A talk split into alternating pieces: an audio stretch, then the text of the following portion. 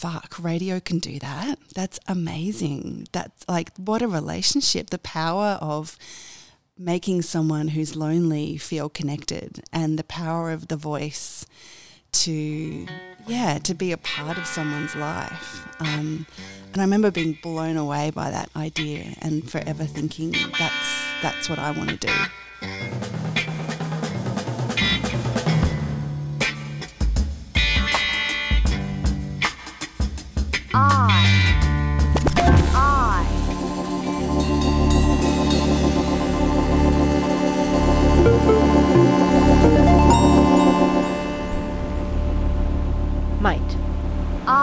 Might have Uh. story for you. Hey, I'm Matt Levinson, and today I'm with one of the most influential people in radio and music in, in the country, really. She was a key player in the creation of FBI Radio, Double J, alongside a stack of other projects that we're going to talk about today. She's nudged and shaped the careers of countless talented people. My guest today, Meagan Loader, is someone who creates space for people to succeed and to succeed on a really large scale. She's mischievous and fun, empathetic and and really encouraging and more than happy to draw a line when it's needed as well. She's taught me so much and yet although I feel really indebted to her for her encouragement, you know, leadership and and also a sort of disarming humor, I've never had the opportunity to sit down and get below the surface. So that's what this podcast is is about. It's about talking to great people, people whose work you've really respected and admired for a long time, but you know, and also you, who they are as people, but you've never had a chance to really dig below the surface. So I'm turning the tables. I've dragged my gear into the ABC headquarters today, and and we're going to do it. Meagan, thank you so much for agreeing to do this. We're doing it. I'm so excited. Thank you so much for asking me and for such a overwhelming um, introduction. So gorgeous, and also for coming off that just kind of relaxed and sleazy, but kind of you know what's going to happen intro music. That really put me in the space with you, and I'm so happy to be here. I'm so glad to hear that from such an absolute radio professional as yourself, that kind of clinical analysis. Um, you have this wonderful air of, I guess, mischievousness and, and, and, but also of empathy and encouragement. And you have this track record of making these really impactful things happen in our city and country um, that have really, you know, left a trail of influence all, all over. And we're going to talk a lot about that. But I'm really interested in sort of stepping back to the start, you know, to your parents, to your grandparents, to understand where that came from. How did you get to be the person that you are, and what clues are there way back in at that time? Oh gosh, so um, I was born in Sydney. I've always lived in Sydney. Um, my both my parents were school teachers, um, and it's interesting. I, I, meet a lot of people still um, and befriend a lot of people, and I'm always surprised how many of the like-minded people I find have parents who are school teachers. So I think there's something in the way that um, I was brought up by them to be kind of curious and to seek understanding and to continually learn and to um, yeah to explore i think. I think that's what they taught me. And, and they were really passionate about education as well. So i really saw um, two people who were really focused on always coming home from work and just talking about you know the day and what teaching meant and um, their schools. And I, you know I think that was really exciting um, to to be around such passion. Um, so yeah that's that's my background. And um, my grandparents um, uh, were in Sydney as well my mum's parents. My grandfather was a manager in a packing factory. Okay. yeah, yeah. Um, he was an immigrant, um, and he he was a very funny human, a very warm human. He taught me to whistle, and I feel like that's one of my probably my only musical skill is That is a great life skill. whistling. I think so too. Yeah, and it was one of the first things I tried to teach my kids. Um, Are we talking musical whistling, or are we talking out at the you know football? You know, letting out a you know one of those huge whistles that some I people can't have. do them. I'd love to learn to do the finger and the mouth whistle. No, that's that's not musical.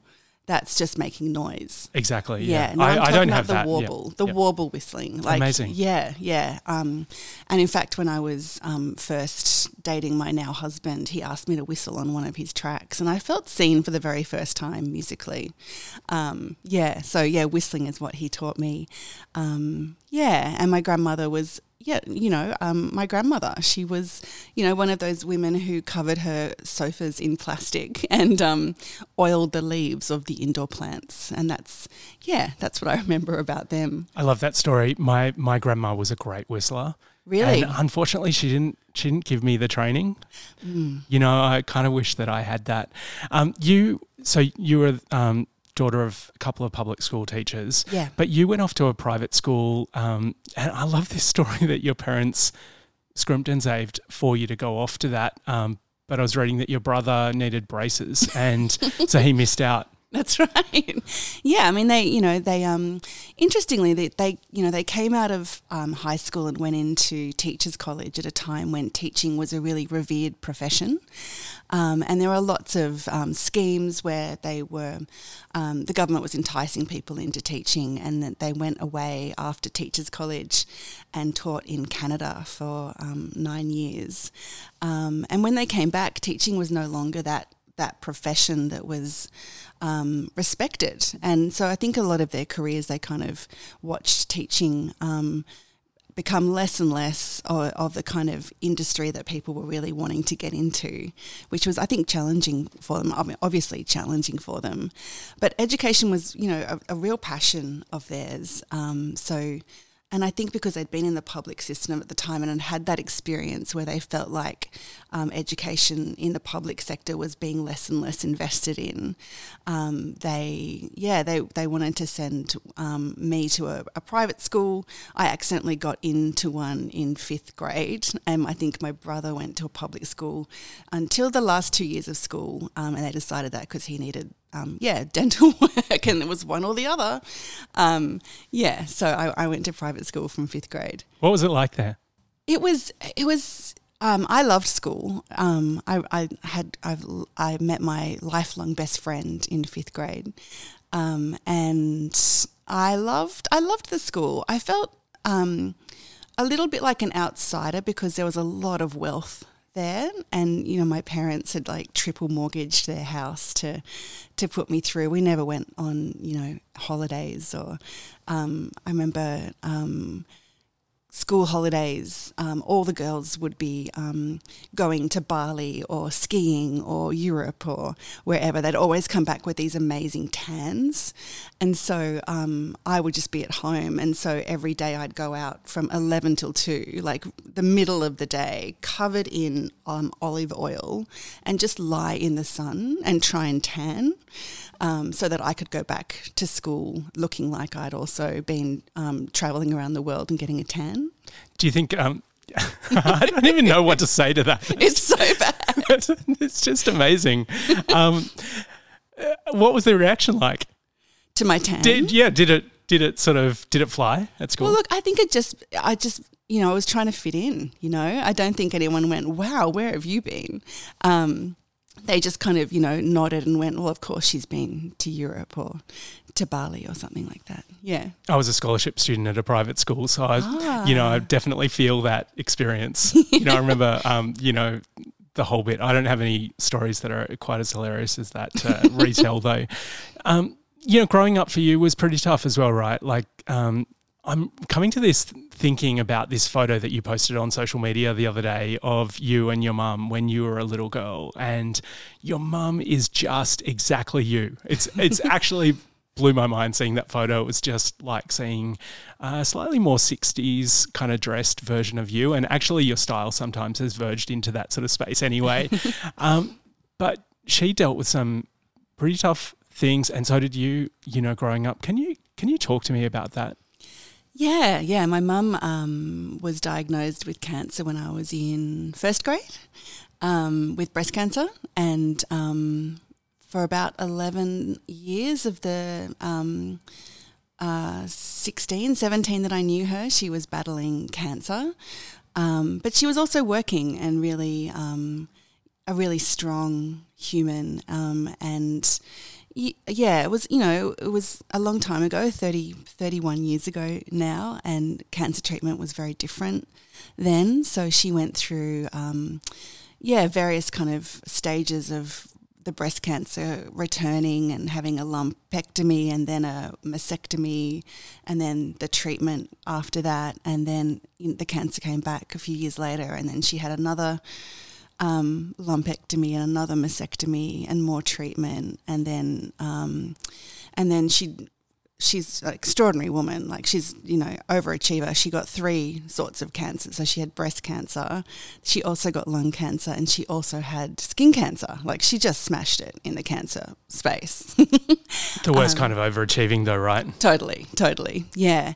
Um, so yeah, but she, you know, she and along the way there was hilarious moments where she, you know, she had, um, you know, a fake boob that she would wear in her in her bra, and she. I remember one time she was at a um, a- like a, a, a school carnival, and um, she was running. Um, in a, um, a parent's run, and her boob came out in the middle of the race, and she just picked it up and ran with it above her head and um, finished the race, and we were all in hysterics. Like she was very, you know, she kind of took it all on her chin, and um, I was so little that it was.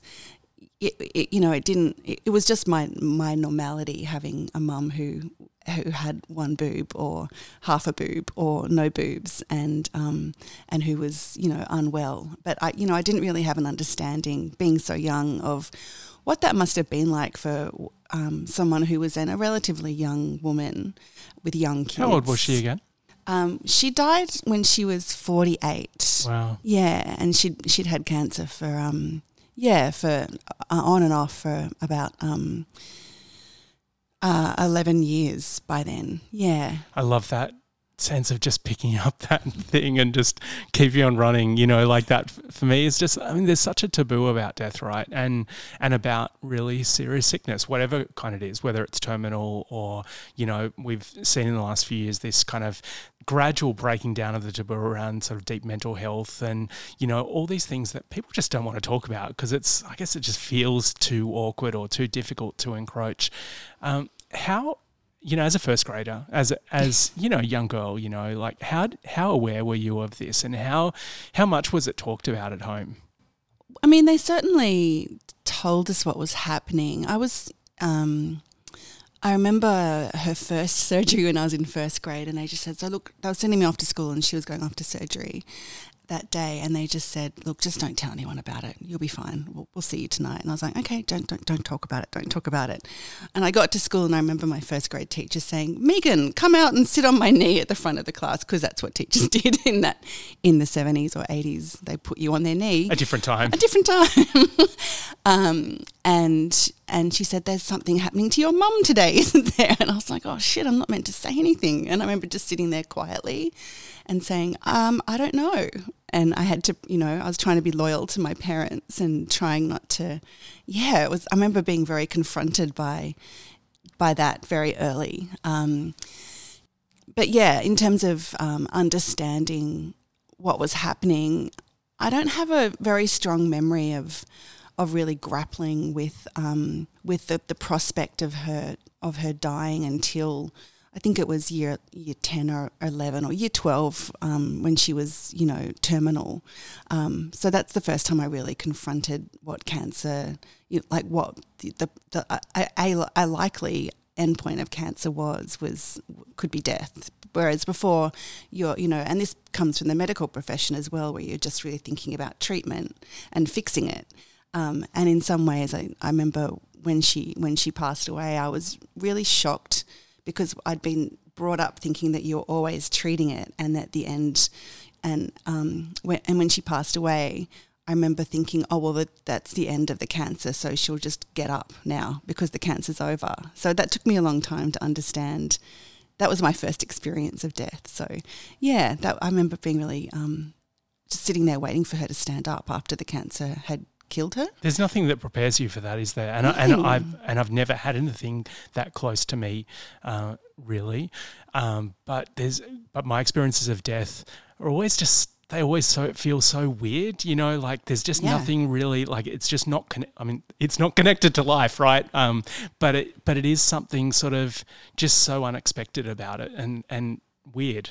Yeah, it is. Um, but it's also really beautiful and calm. Um, well, the, the, the you know the two, um, the three deaths that I've been there for have been really calm and really um, quiet and really yeah. There's something quite um, yeah, something quite amazing about them as well. Yeah. when my grandma, the great whistler and hummer and singer, um, died, uh, you know, uh, quite a few years ago now, I remember that feeling of thinking, this is going to be, a, you know, a bit gross in a way, like sitting there with her, you know, as she as she deteriorated. She had an incredibly aggressive cancer, and but actually sitting there with her and holding her hand for for weeks in the lead up to that was one of the most moving experiences I've ever Oh, had, and really? and I, I really found like it sticks with me how much you know my sort of expectations were completely wrong going into that. It was actually, as you said, like a really calm and but but quite beautiful moment. I think so. Yeah, that's amazing. And I, and I think because you stop thinking about the illness and just think about the person um, and all the illness that has defined so much of their experience of the last short time goes away and it just it just they become themselves again, which is a liberating thing. One thing that I'm going to touch on in this conversation a few times is the sense of empathy that I think is really an important part of why you've been so great at a whole bunch of the things that you've done since.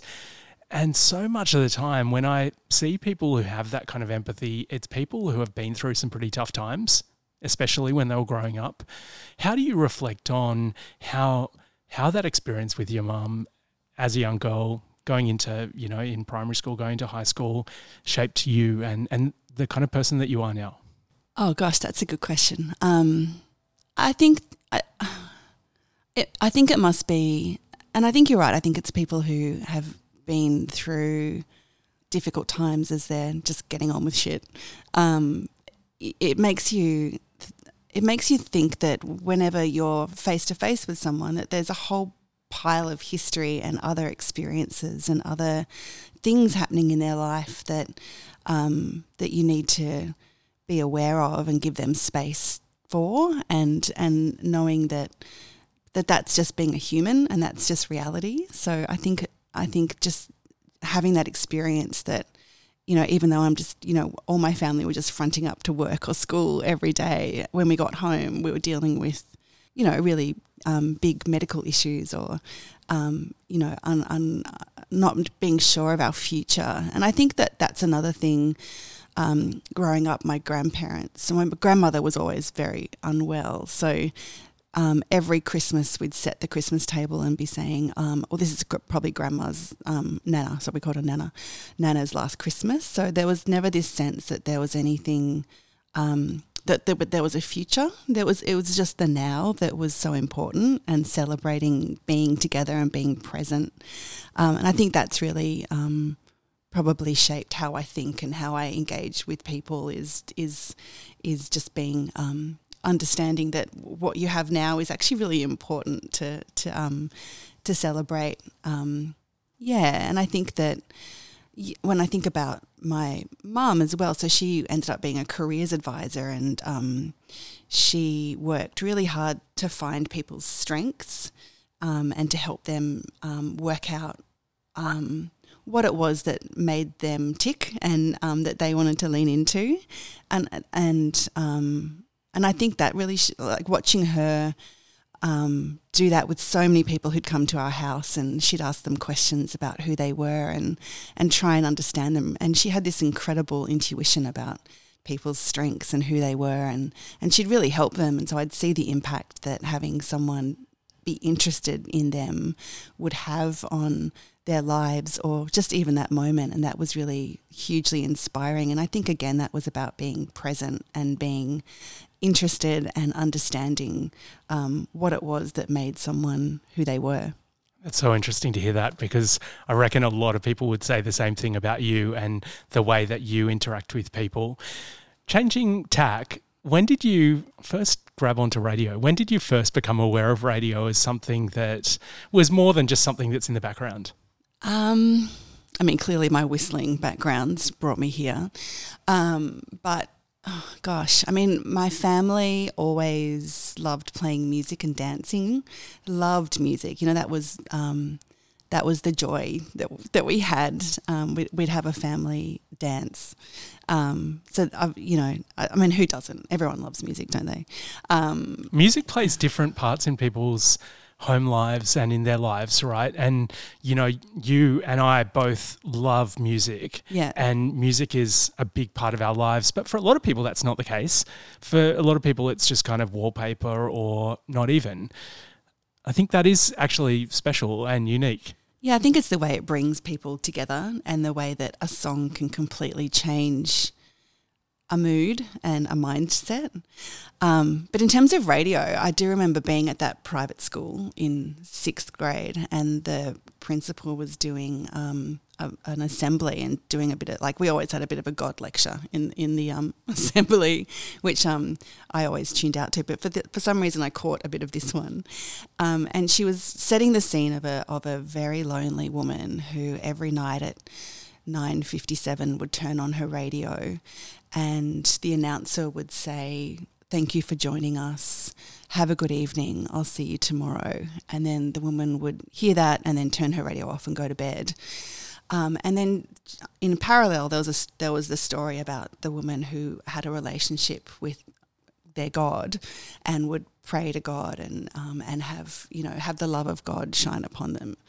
And you know, I think the message was meant to be like how great was God and how awesome was that relationship and how lonely was the person listening to the radio. But I remember thinking at the time, fuck, radio can do that. That's amazing. That's like, what a relationship. The power of making someone who's lonely feel connected and the power of the voice to, yeah, to be a part of someone's life. Um, and I remember being blown away by that idea and forever thinking that's that's what I want to do. I guess as a radio strategist as well, you take away people come to this thing for so many different reasons, right?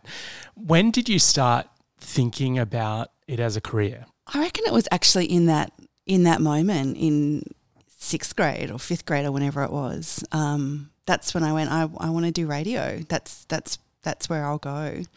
Um, so yeah, I always wanted to go t- um, and do communications at uni. I remember my dad thinking he was, you know, um, had no idea what I, you know, what I was talking about when I was saying I wanted to do radio and do communications. He's like, um, and I started working at 2SER when I started at uni, and um, and he was really proud because he's like, oh, well, you could probably like call the dogs or something, couldn't you? Wouldn't that be great? um, so it took me a while to kind of, you know, convince him that um, what radio career might look like. Not that I needed to, but um, yeah. So I went to uni and um, and started working at or volunteering at 2SER on a drive program that played music and uh, interviewed artists and did current affairs and um, youth affairs. And you were producing and presenting at that time, weren't you? I started producing, yeah, and then um, and started and then started presenting a couple of years later. How did you find it? it? I loved it. Oh my god! I remember um, being given like a playlist to put together in my first few weeks, and um, yeah, um, just being blown away about how I could you know fit songs and moods and ends and beginnings together and just being in absolute heaven. And I learnt from some of the most extraordinary radio and media people at the time who are still my my heroes and mentors and who I work alongside at the ABC with still. So um, yeah, Kath Dwyer, who's running Radio National, and Robbie Buck, who is um, working on the program, Joe Chichester, who's at the ABC, an amazing um, TV producer now. But yeah, and just incredible people. I guess all, you know, basically household names in radio now. Um, it's interesting to me though that, you know, at that time, you know, you were you producing, went into presenting, and I know you've been on the air every now and again, but you've never really been presenting has never been your main thing. You've always really been behind the scenes producing and increasingly kind of leading and you know administering these um, radio operations and and in some other cases some other kind of adjacent spaces what was it was it something that happened right back at that early point that led you down to this path of thinking behind the scenes. When when did it click that actually that was the one that you wanted to do, the, the behind the scenes, the shaping and the kind of yeah, shaping the radio?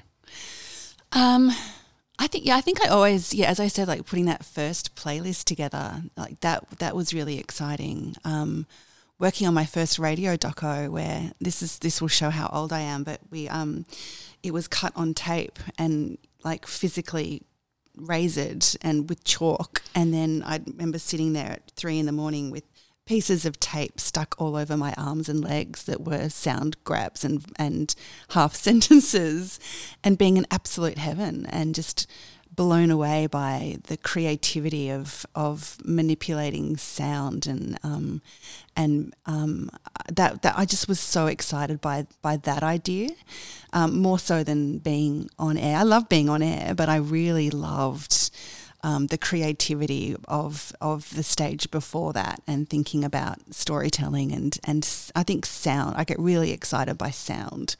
Um, so that was probably the first um, the first time I got you know started thinking about what else you can do in radio. Um, I think I'm I'm qu- like quite.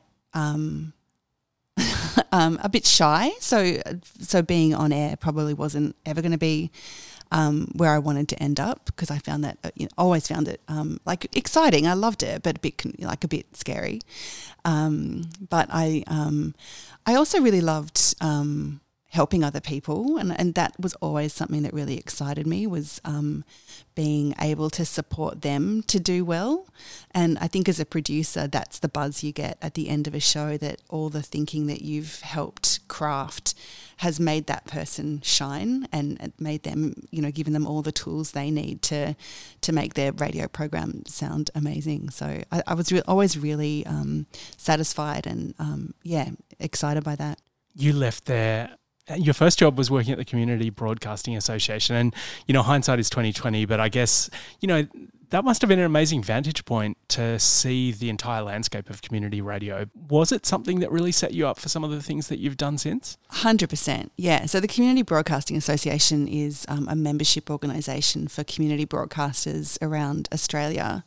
So I really learnt about the radio sector, and I was the assistant to the general manager there, who was like this beautiful but very old school um, manager, Mike Thompson, and I learnt so much from him. Like he you know, I used to have to open his mail and go through his mail with him and respond to people and and then I kind of moved into membership and, and was you know, talking to um, radio managers around the country and, and working through problems with them that they had with their staff or with their organisation, or you know, um, you know, really helping um, think about what what it meant to run a radio station. That was part of my role, um, but also Mike Thompson was just this beautiful. Um, he just taught me everything, and my my first um, my other manager there, Christina Alvarez, um, who ended up being the, the first manager at FBI, um, one of the first things she said to me was that um, a good manager is someone who'll teach whoever they're managing everything they know so that by the time the manager leaves, that anyone underneath them is ready to step into it. And she taught me everything that she knew. And I've always had that same approach um, as I've managed as well, is just sharing and teaching and making sure that everyone's empowered to um, to keep growing. So I learned so much from her and, and from Mike as well. Like he'd take me down to Canberra, um, and we'd meet with the um, the department and. Um, and I was terrified. I was so scared. And I remember one trip that the first trip we took, um, it was you know a three hour drive to Canberra, and he picked me up at six a.m. from my from my home. Um, and I was terrified about having to make a conversation with him for the next three hours, like shitting myself. Oh, sorry, that's preempting the story a little bit. um, but yeah, we were driving through, I think it was Ashfield, and I, I was just look, looking around desperately for anything to talk about. And we passed this building called House of Colostomy. And I was like, oh, it's an interesting religion. Maybe I don't know what that, didn't know what that meant. And I said, Mike, what's, what's the House of Colostomy? and he very kindly took a deep breath and just explained what colostomy was. And I was so embarrassed. Wow, what a conversation! What a setup for that three-hour. Oh my god! And then I went, oh, oh, okay, thank you. Um, I might just take a nap, and then I pretended to sleep the entire way to Wow. Canberra. okay. You left that role at um, at the CBAA, and look, I'm I'm not 100 percent sure of um, the the sequencing here, but you wound up at Triple J. Um, producing the drive show with you know big names like Charlie Pickering and Mel Bampton and all these people who were you know really household names in in Australia at that time. You know, it's the nineties. Yeah. You know, it was like Triple J felt like it was just totally central. I mean, in, in many ways, it's it's probably even grown since then. Um, maybe it's just me who's just in a different kind of um, demographic now, but it felt so central to the culture in the nineties. You know, indie rock and grunge and all that kind of thing, and and those those big names were a really central part of it. And you were on one of the primetime shows. What was that experience like? Oh, it was amazing. It was so fun, so good. Um, I loved it, and yeah, incredible talent. Just yeah, I loved being around um, those two. And Scott Dooley was on the show as well, and um, yeah, just you know, Will Anderson was doing Brecky with Adam Spencer, and um, yeah, so many just brilliant brains and and um, smart people and passionate people. Um, and yeah, it was a really exciting time to be at Triple J, and you know, it was an absolute bucket list job. Like I'd always, you know, having grown up listening to music and being introduced to um, indie music by my brother in high school, as you know, who isn't introduced to indie music by their brother when they're in high school? Um, yeah, you know, was had been listening to Triple J since I was you know a, a teenager. So yeah total thrill to be there. I still i still kick myself whenever i walk through the front door of triple j. Um, I, yeah it's it's such a thrill to work there. And and there's still you know and always will be brilliant creative passionate people who who um, carry that carry that torch and and still make incredible content You, around that same time, you wound up working on this kind of interesting federal government funded project called Loud, the um, big festival that was kind of, you know, at least the part that you were working on, which was around the radio was getting, you know, young people an entry point into into the media. How did you find your way into that? um This is the late nineties, right? yeah god my memory's fading Really pushing you. Um, I can't even remember how I got into that, to be honest. I think it was working at the CBAA. I was involved in um, the very early days of FBI when they were doing um, trial broadcasts. So um, was um, a program manager there and, and presenting programs and, and, and pulling stuff together. So just kind of was meeting people through that experience. that process started about ninety five, right? Were you involved right from day one? Um, not from day one in because that was um, people pulling together to get the trial licenses together, but I was in the first broadcast, test broadcast. So you had to, um, in order to get a license at the time, and I think you still do, um, you have to kind of prove that um, as a business you can set up a viable station and um, and operate a radio station and, and find an audience for it. So you, you get like a, a limited license, maybe a week or two, maybe a month to, to, to prove that. Um, so the first broadcast was um, on Crown Street at the Clock Hotel, which is nothing, was nothing like what the Clock Hotel is. Oh, it was it was a really scary place back It was then. really scary. It was like a um, a bike a bikey hangout, um, and I remember I was on air um, on that first broadcast, and um, I was playing. I think I went from like a really indie song into a um, Beach Boys song, and all the old blokes standing around going, "Whoa, we didn't know young people could do that." And at the time, um, a massive bikey gang. Um, do people still say bikey gang? That's so I think that's allowed. yeah, they're cool. Um, massive, like fifty bikes started going past, and for the next, you know, that that noise for the next ten minutes as they all set off. So I remember trying to broadcast in between the bikes leaving the pub, but yeah, it was terrifying. Yeah, so I think I was I was involved in that, and um, you know, similar people were setting up loud at the time. Um, so yeah, um, So was there, you know, I guess um, you're volunteering and you're taking part in these trail broadcasts, which were happening in all sorts of crazy places around the city. Loud Music Festival comes up, that's an opportunity to work on some sort of similar stuff, Yeah. uh, adjacent stuff, I guess, and K Grind as well, which I've always been completely fascinated by because you know I was, I was at uni at the time and studying geology, so I wasn't like part of the kind of group of people who were getting sucked into that vortex, but it feels like everyone who was doing anything interesting was sucked into that vortex. It just feels like all the talent in the city was working on that in some way. What was it like? Oh my god, that was wild. So that was um, the dot com boom, and I think we famously burned through eleven million dollars of investment funding in about eighteen months, just setting up uh, what was actually quite a visionary um, website that was like a. It had about eleven channels of youth content um, and it you know it had video content it had I, I set up the radio station there um, there was um, you know really talented amazing people working there but it was hilarious because no one could see the content no it was all everyone was still on like a dial-up modem and you couldn't actually I remember being it. at uni. I was in a uni lab with like university internet and I couldn't load the pages and I was just like, wow, if I can't load it, I don't think anyone can load it. yeah on, on your uni um, yeah on, on that access um, but yeah it was really it was a really fun time and you know when i started there was um, i think about six of us um, and it was so yeah we were sitting you know i remember people sitting at their desks smoking cigarettes and you know um, it was really un, it was a real um, real startup you know completely unregulated and by the time it folded there was an hr person and there were rules and um, yeah it was wild it was really fun But it must have been, you know, like a rare opportunity to have a trial run of setting up a radio station. Yeah. You know, the audience may not have, you know, eventuated. Um, it was obviously like a, at least a decade before its time. But that opportunity to do that with, you know, money no object um, must have been a really rare kind of chance to have a trial run before, you know, FBI was just around the corner.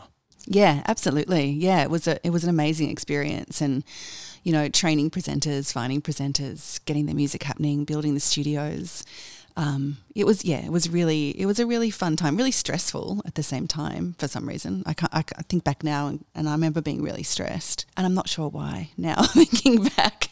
Um, but yeah, really fun, really fun. I first came into your orbit, I think, around, it must have been about 2005 Yeah. when I started volunteering at FBI. But you, you know, as you we've been saying, you know, you'd been volunteering and been involved for a good 10 years. There must have been times where you just felt like this was just a waste of time, that it, it was just never going to eventuate. What got you through that? What kept what kept the team going through that? Because that's, I mean, it's just such a long run. Yeah. You know, I mean, now, you know, in in your and my forties, like six years doesn't feel like that long. You know, it blows by in a second. But at that point in your life, that's like that's a lifetime.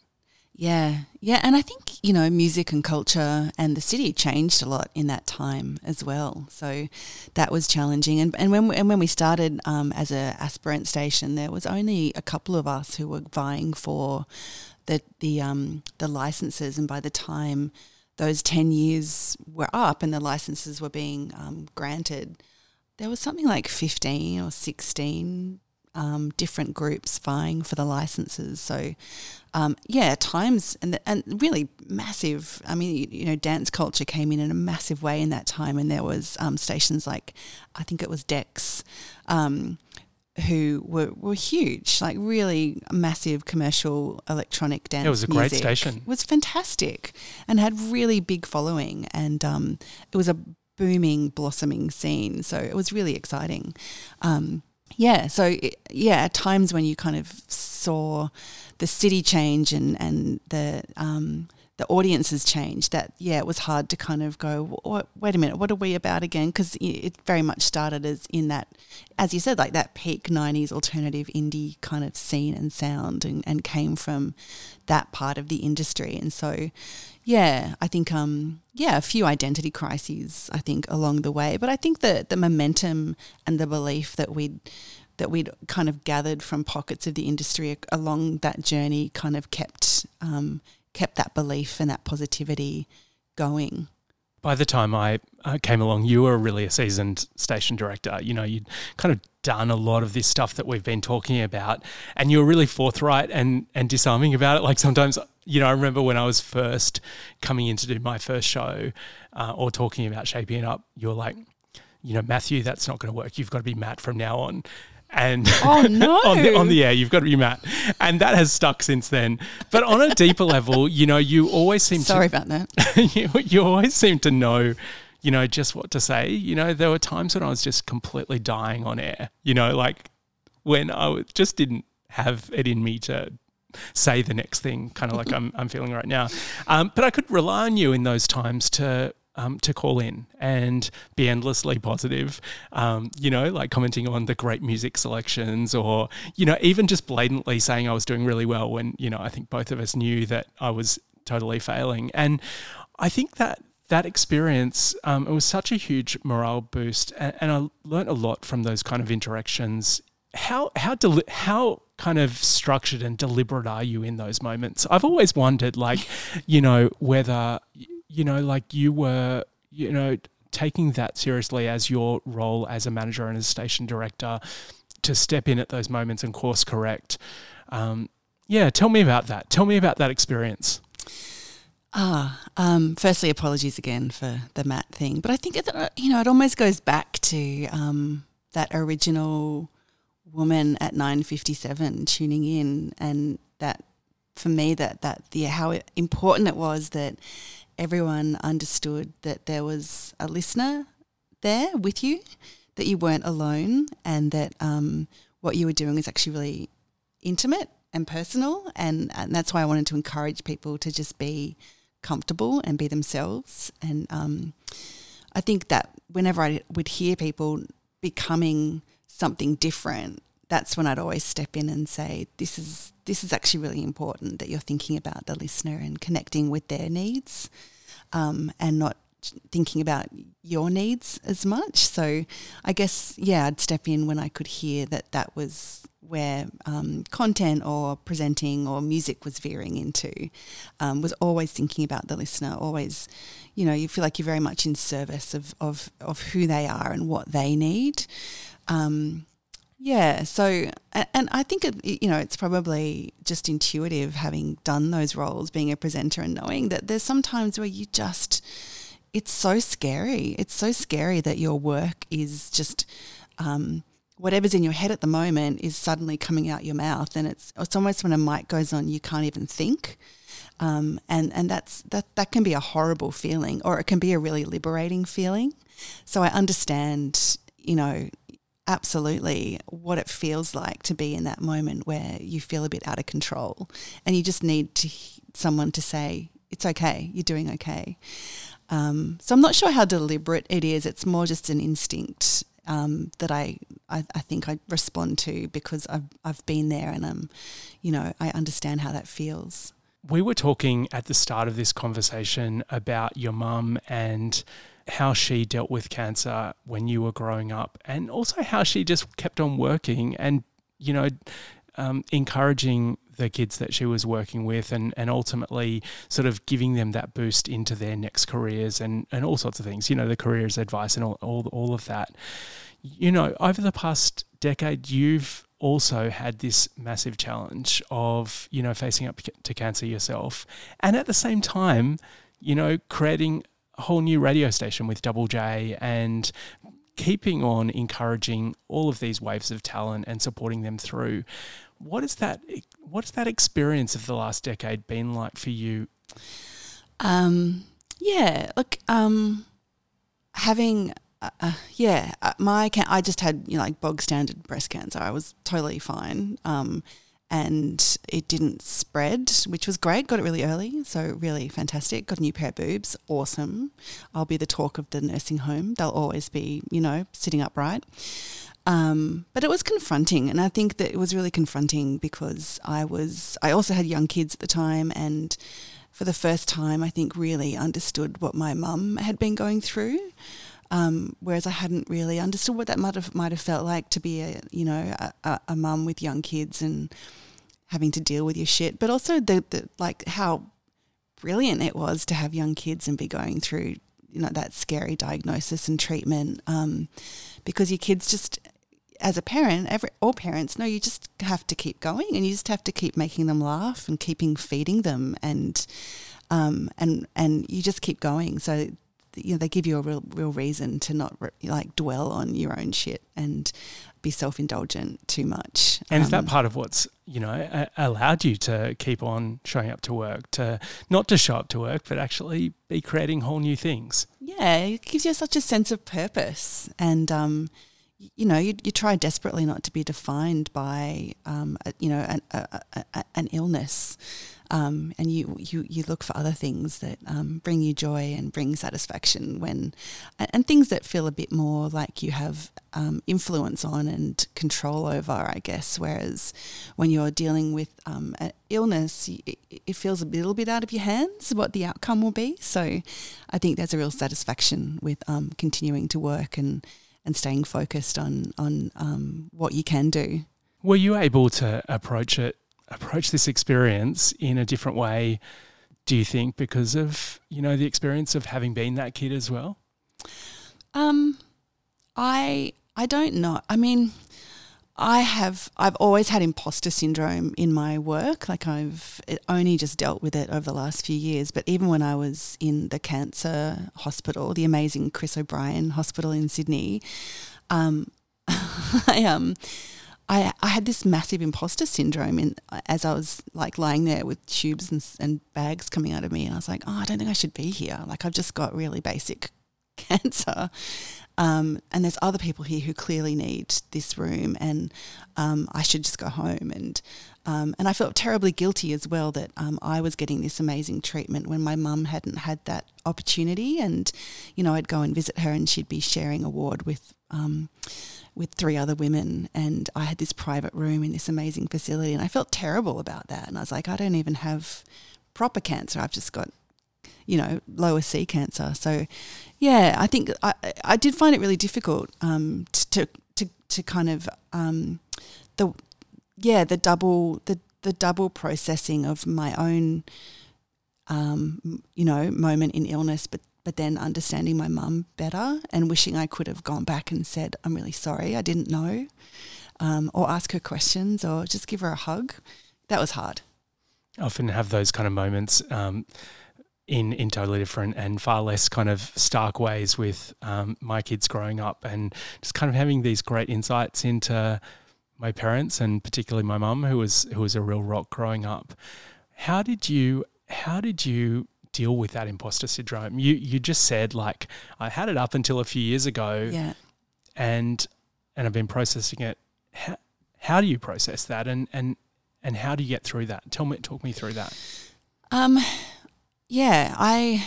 It's it's been massive for me actually. Like you know, I, I talk think about all the roles I've done over the years, but I would I would walk into every meeting and every room going, someone's going to blow a whistle any minute and go, what does she know? Why are you asking her questions? Why would you listen to what her response would be?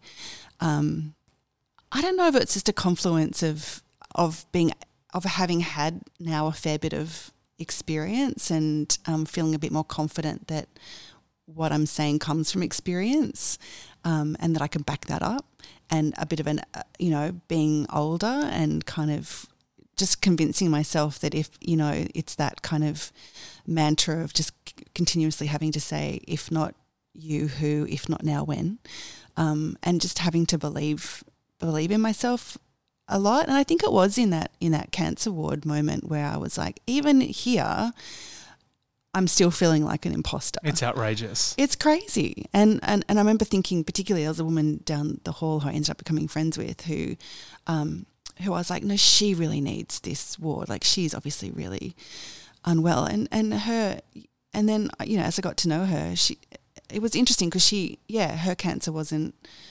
um, as progressed as mine in terms of you know like and, and that really kind of shocked me because I was like oh no she really needs to be here so that that, that was confronting knowing that that in, that that that was how I thought of myself in any situation not just in workplaces um, but yeah I think yeah it's taken a long time to work through and I, but I think a lot of people have it Absolutely. Yeah. No, look, I feel it a lot. Um, but it's extraordinary that someone with your track record and all the things that you've objectively achieved in your career so far could be feeling that. I think it's it's mind blowing. It also reflects that it's it's about perception and it's about something that's happening in your head rather than the reality. And you know, I think that experience in the cancer ward, you know, really tells you that it's you know it's not objective, right? It's it's something yeah. that's deeply subjective.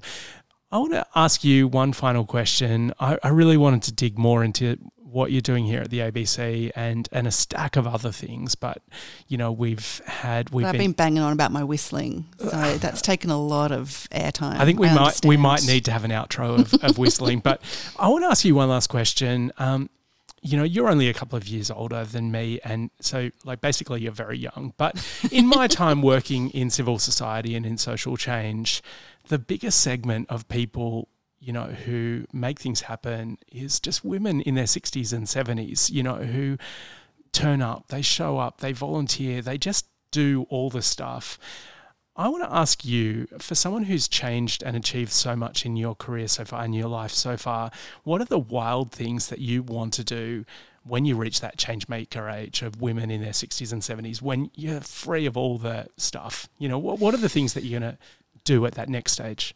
I can't wait to dress like a 67 year old woman. Far out, they have the best style. Like that's really exciting, but that's just you know that's that's ego speaking. Um, um, look, we talked about this earlier, and um, around the perception of death and um, my. I had a lot of death very early on. So my mum passed away, and both my grandparents passed away um, within six months after that.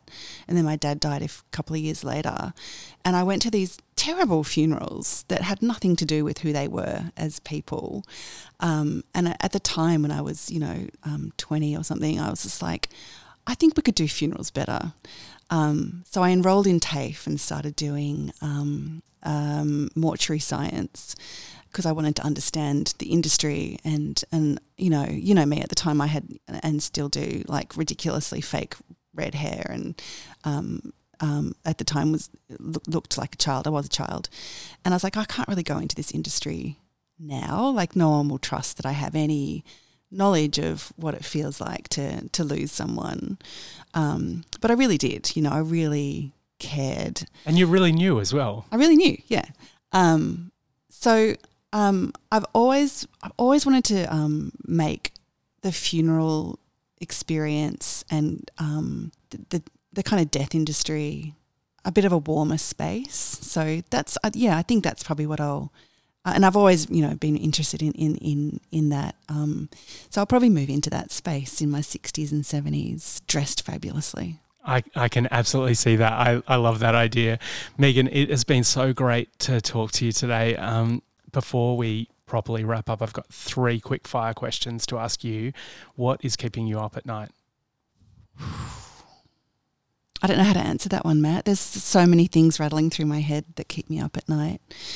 Um, Do you write them down? No, I don't. I should. What's keeping me up at night? Just um, working out how to find more energy to be a, a better friend and a better person to people. That sounds like a really good reason to stay up at night. Um, who else should I be talking to? I mentioned someone earlier who I worked with um, back at the 2SER days, an amazing woman, Kath Dwyer, who's now yeah running RN. Um, she's an incredible storyteller, has an incredible history of creating incredible, you know, amazing social um, social change through media and storytelling, starting um, ABC Open, which is which was a program at the ABC giving um, gear and um, um, the space to the community to tell their stories. And she was really involved in um, giving women a voice in media really early at the ABC. And she's just she's extraordinary. I'd yeah love to hear more about what makes Kath tick. Yeah, I love that idea. Last question. Um, what gives you hope? Um, my children and my friends' children and their their um, their resilience and how quick they are to um, move with change and um, and how funny they are. I love that. I just feel so inspired by how fast change is happening in this generation. And, you know, I'm listening to FBI actually, the way that the conversation is just shifting massively around gender and sexuality and race and culture and all those sort of things. It just feels like it's a fundamentally different experience, definitely than when I was a, you know, 20 something kid. Yeah, yeah. And you're right, the, the language they're so comfortable moving with so quickly is just exhilarating and inspiring. Thank you so much for your time, Meagan. This has been totally excellent um, talking to you. If people want to see your work, if people want to find out more about what you do, where would you send them?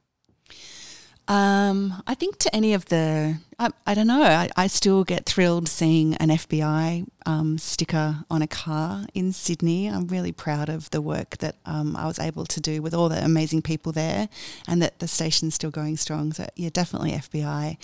Um, and, you know, any of the radio, music radio stations at the ABC, I'm really proud to work with as well. Yeah, what an amazing landscape that you've worked across. You've been listening to another podcast. Um, if you haven't heard the previous interviews in this series, I really recommend you dig back in. Jess Cook from 107 Projects, Sacha Coles, the landscape architect, Kayleen Milner from Wawa, and Loose Fit, um, the fantastic band. There's so many others, and they all have amazing stories. So I really recommend you dig in and listen back to them if you find this fascinating. And let me know what you think. I'm on various social media Twitter, LinkedIn, Instagram, all those sort of things, and love to hear.